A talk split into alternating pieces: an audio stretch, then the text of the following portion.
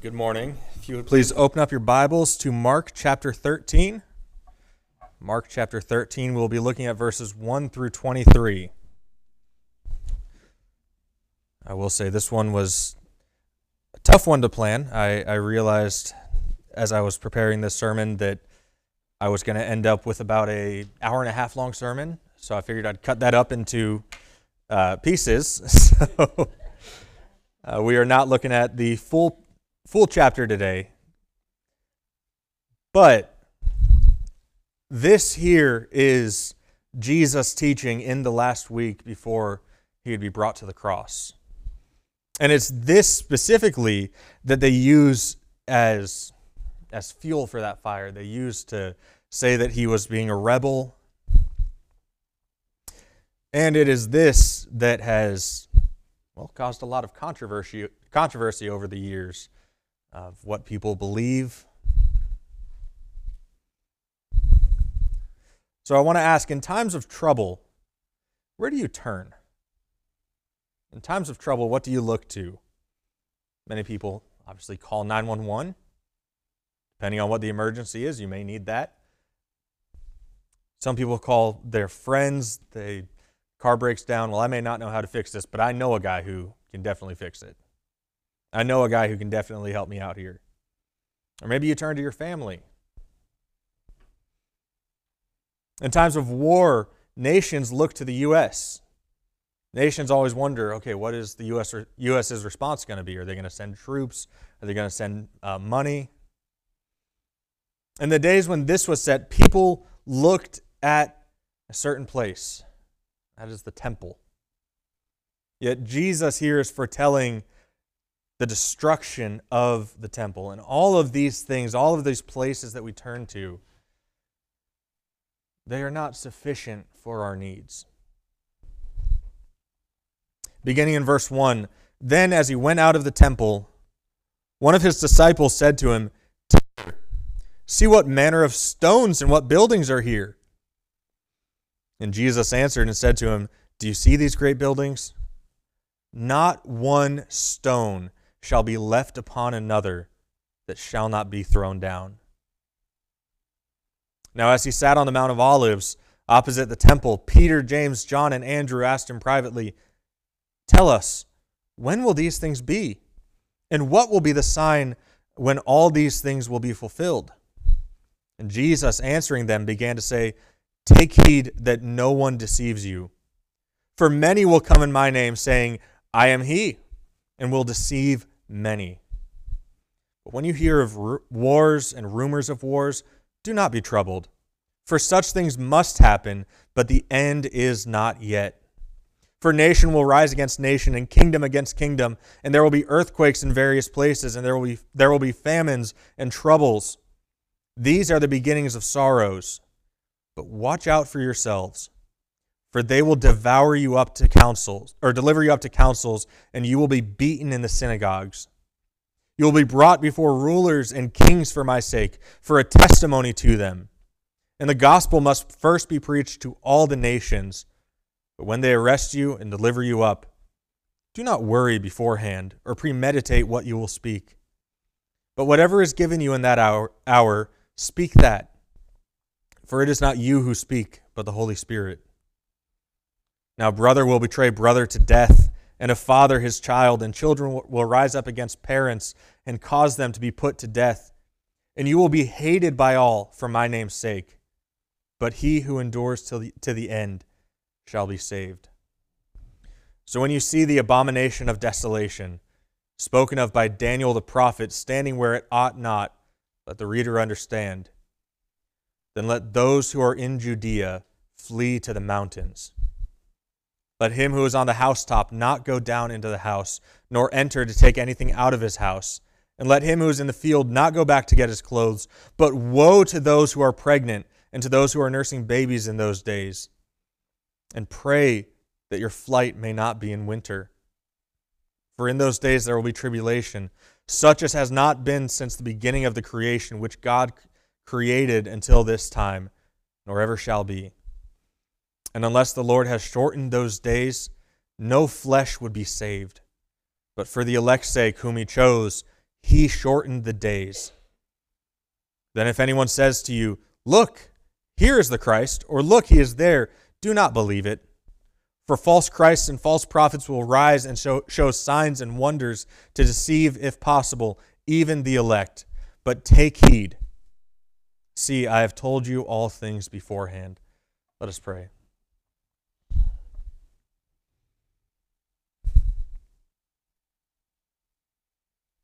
God, as your word challenges us to trust in you and you alone,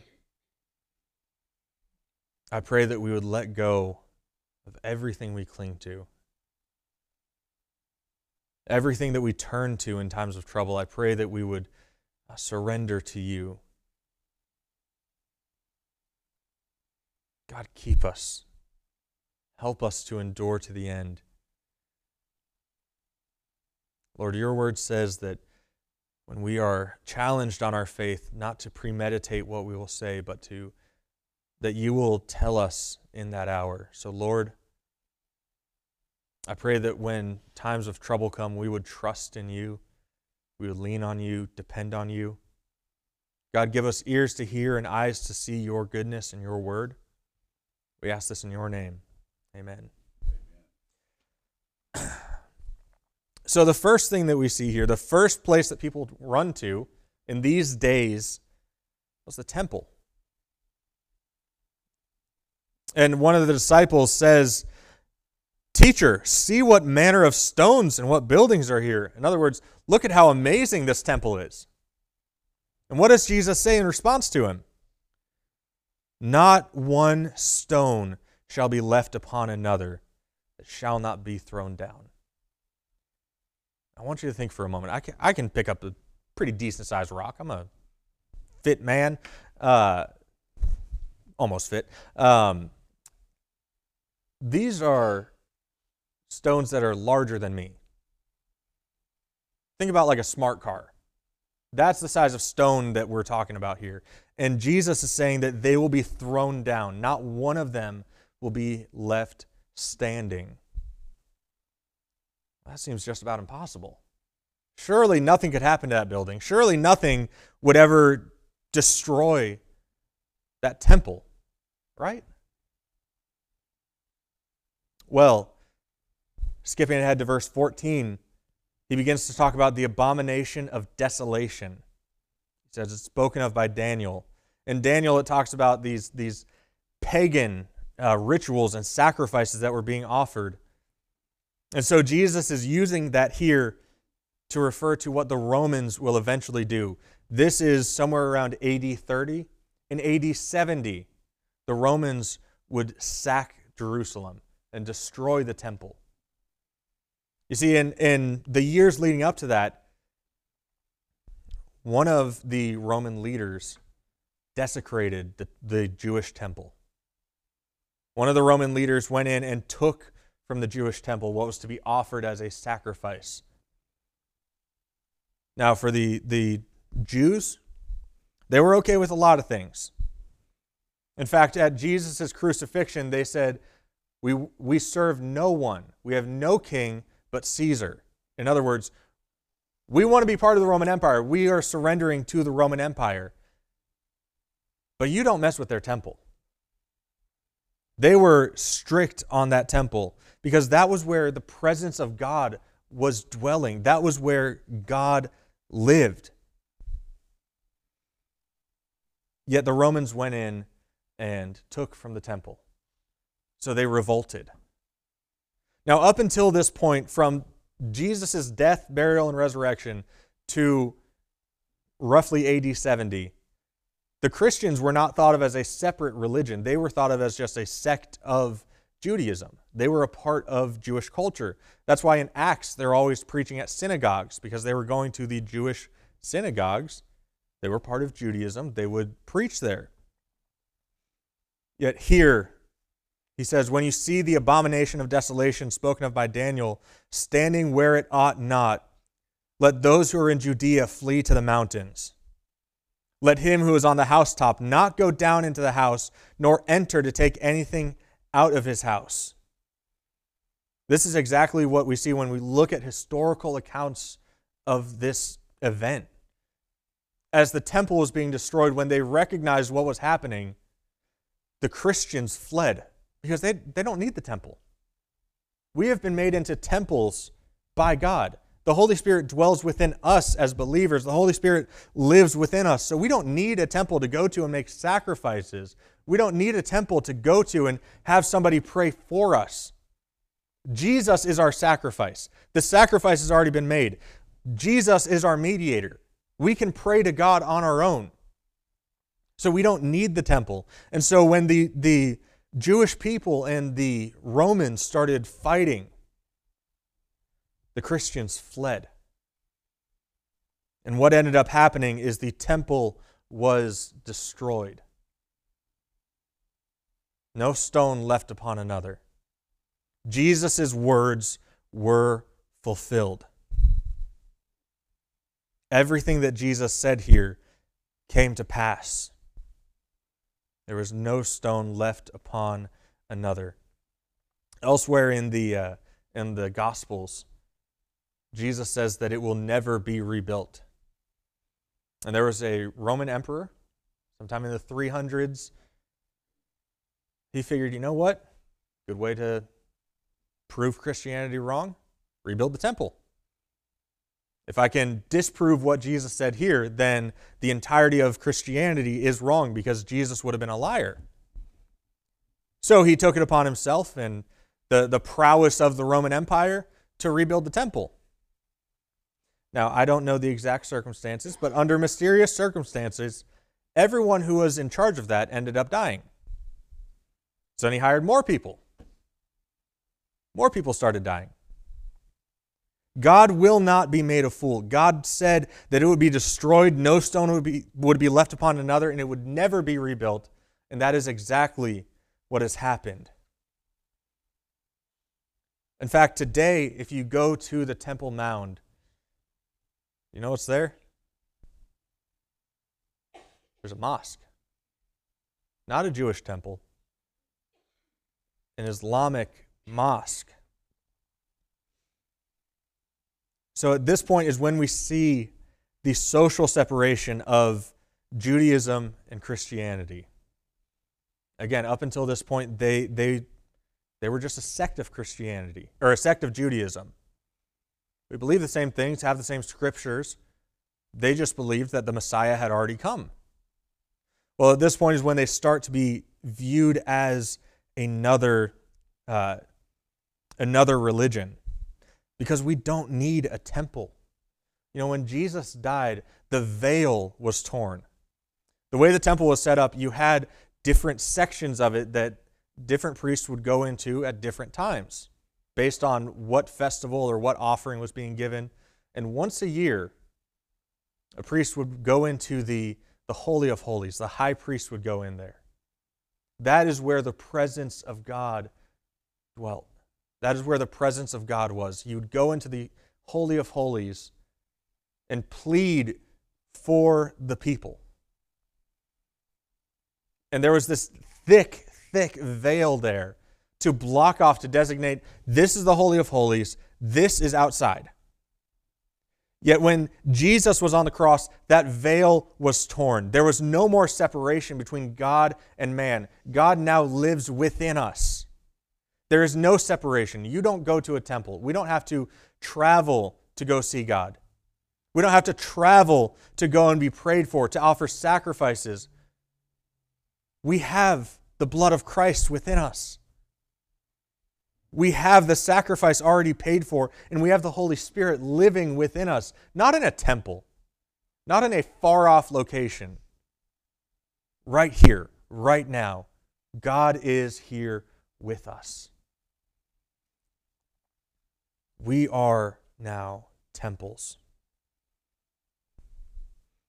After that, Jesus begins teaching about uh, more social issues, the, the wars, the tragedies, now, as he sat on the Mount of Olives opposite the temple, Peter, James, John, and Andrew asked him privately, Tell us, when will these things be, and what will be the sign of all the all, when all these things will be fulfilled?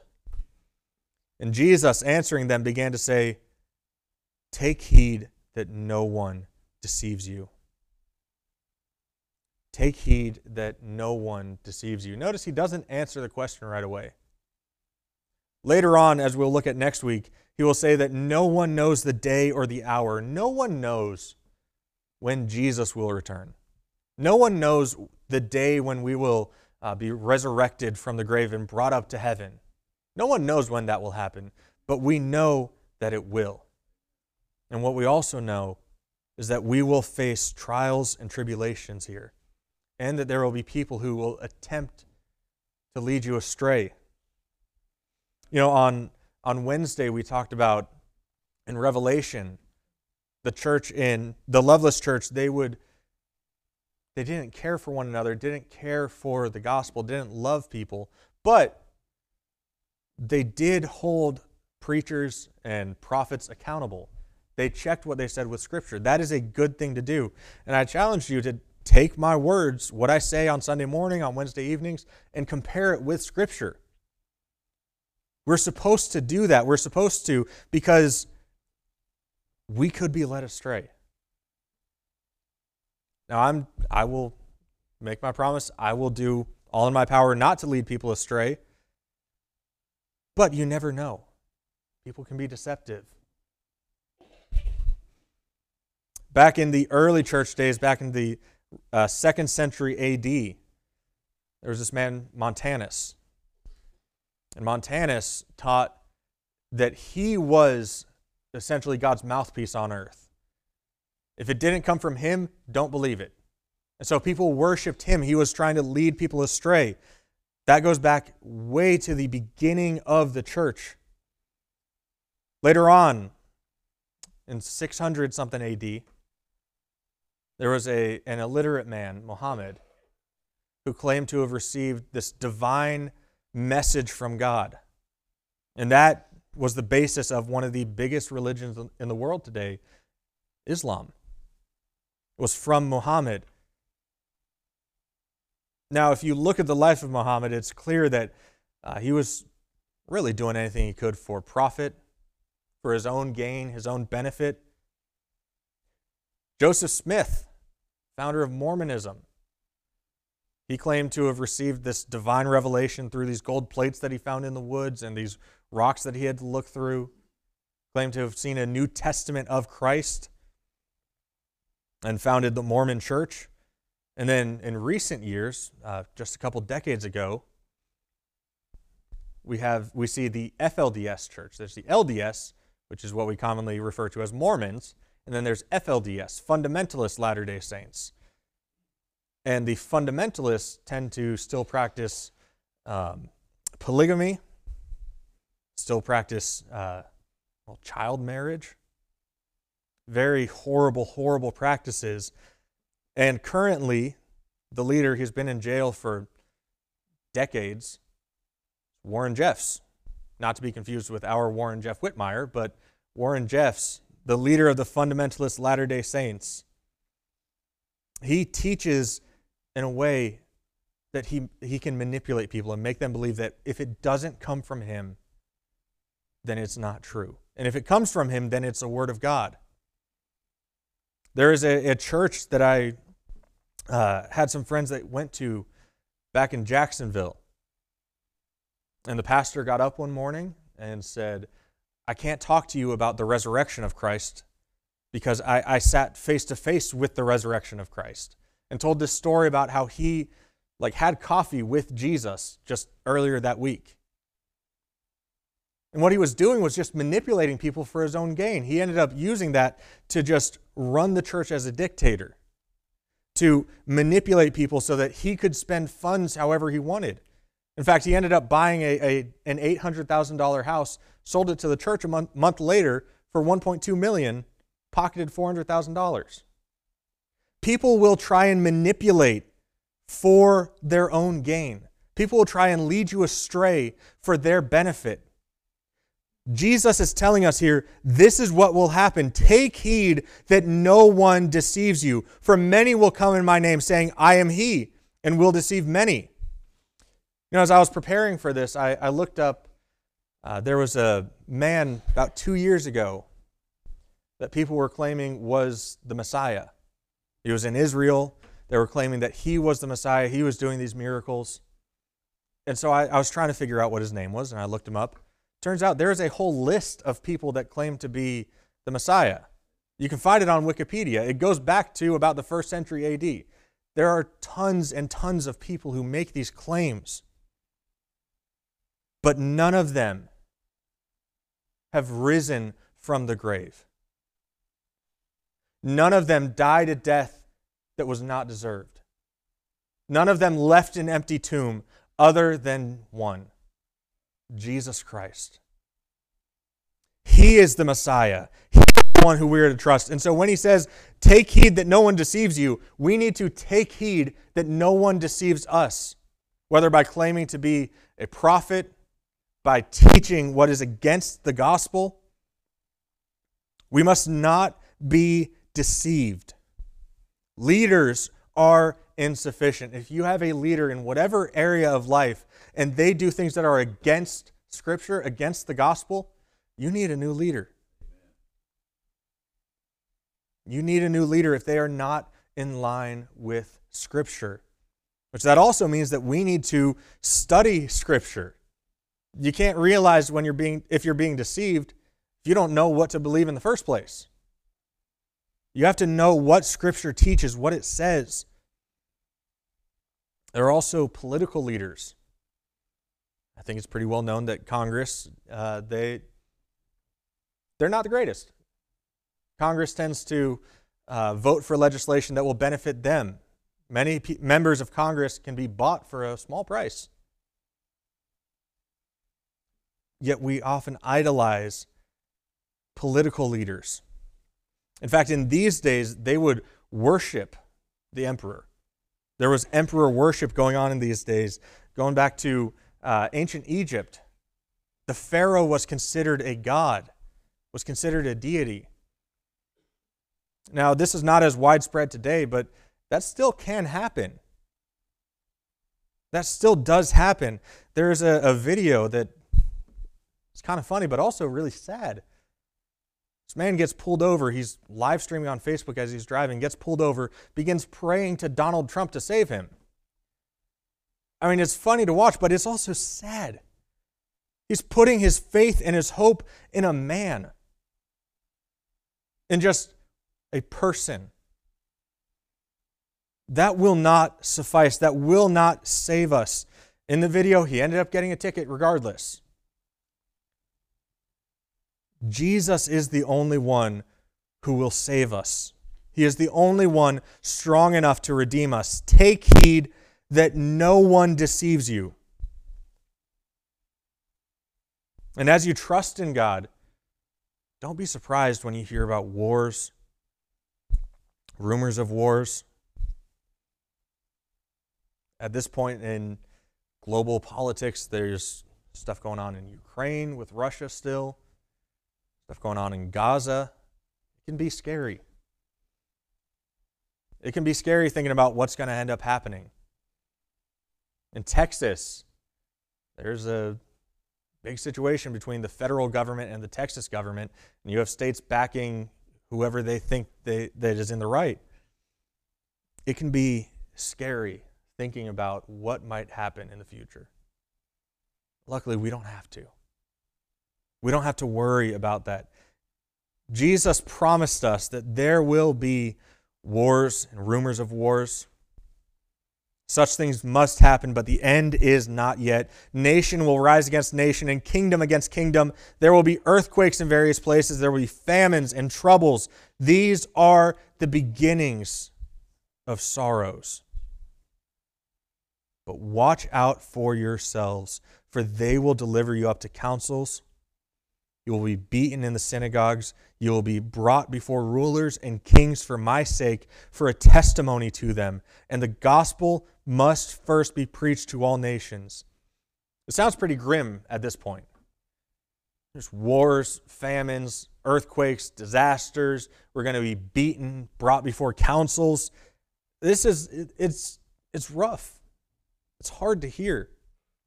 But it doesn't end with that. It doesn't end with pain and suffering. It doesn't end with us losing, with God losing. But when they arrest you and deliver you up, do not worry beforehand or premeditate what you will speak, but whatever is given you in that hour, speak that. For it is not you who speak, but the Holy Spirit. In that moment, when times are rough, when times hurt, when you're struggling, when people are mocking you, trust the Holy Spirit. The temple will not suffice, leaders are insufficient, but the Holy Spirit will sustain you. The Holy Spirit is one you can put your trust in. The Holy Spirit is the one who will speak through you. The Holy Spirit is the one who will guide you. It does not leave us on a, a sour note. Yes, there's all kinds of things going on. Jesus promised that all these things would happen, and we see in AD 70 many of these things did happen. The temple was destroyed, the Christians fled from Judea. Many of these things did happen. What also happened is that the Holy Spirit empowered faithful men and women to proclaim the gospel, to stand firm in the faith. The first martyr that we have recorded, Stephen, he was being stoned. And he wasn't saying, God, stop them. He wasn't saying, God, save me. He said, Father, forgive them. They know not what they do. Father, do not hold this sin against you, against them. He almost exactly repeated what Jesus said on the cross. Stephen was empowered by the Holy Spirit to pray for those who hurt him. And as we see later, if you read through the book of Acts, there was a young man there, a young Pharisee named Saul. Saul was the one who condemned him, who, who justified them putting him to death, who approved of it. And then on the road to Damascus, as he was going to well, persecute, possibly kill more Christians, Jesus appeared to him. Jesus appeared to him, and his life was forever changed. He changed his name to Paul Jesus changed him from the very core. And I don't think that's a coincidence. That is because the faithful prayer of a man who was being stoned. God honored that because it was the Holy Spirit who was speaking through him. This passage is it is scary but it doesn't end with that. The crux of it, the center of it, is that whatever is given you in that hour, speak that. For it is not you who speak, but the Holy Spirit. In trials and struggles, the Holy Spirit will empower you. In times of suffering, the Holy Spirit is with you. On the good days and the bad days, the Holy Spirit is with you. Now, brother will betray brother to death, and a father his child, and children will rise up against parents and cause them to be put to death. And you will be hated by all for my name's sake, but he who endures to the end shall be saved. Who is it that causes us to endure? It's God, it's the Holy Spirit. He who endures to the end will be saved. And then looking at verses 21 through 23, if anyone says to you, Look, here's the Christ, or Look, he is there, do not believe it. False Christs and false prophets will rise and show signs and wonders to deceive, if possible, even the elect. But take heed. See, I have told you all things beforehand. Jesus has told us that we will face trying times. Now, in the place we live, we may not be stoned to death for believing in Christ, but we still face trials. We still face pain, suffering. We still have hardships. Trust in God. Trust in the Holy Spirit. The Holy Spirit is the only one who is sufficient for our needs. Put your hope in Him and Him alone. So let me ask you this morning where have you placed your faith? Is your faith in Christ and in His Spirit? Or is your faith in the world, things that it gives? I want to read with you from the song we sang just a little bit ago. Trust and obey, for there's no other way to be happy in Jesus but to trust and obey. Trust and obey. Let us remember that not just in good times, not when everything's all right. Trust and obey when things are going wrong. Trust and obey in the hard times. Now, as the Lord leads you, would you come down? Let us pray.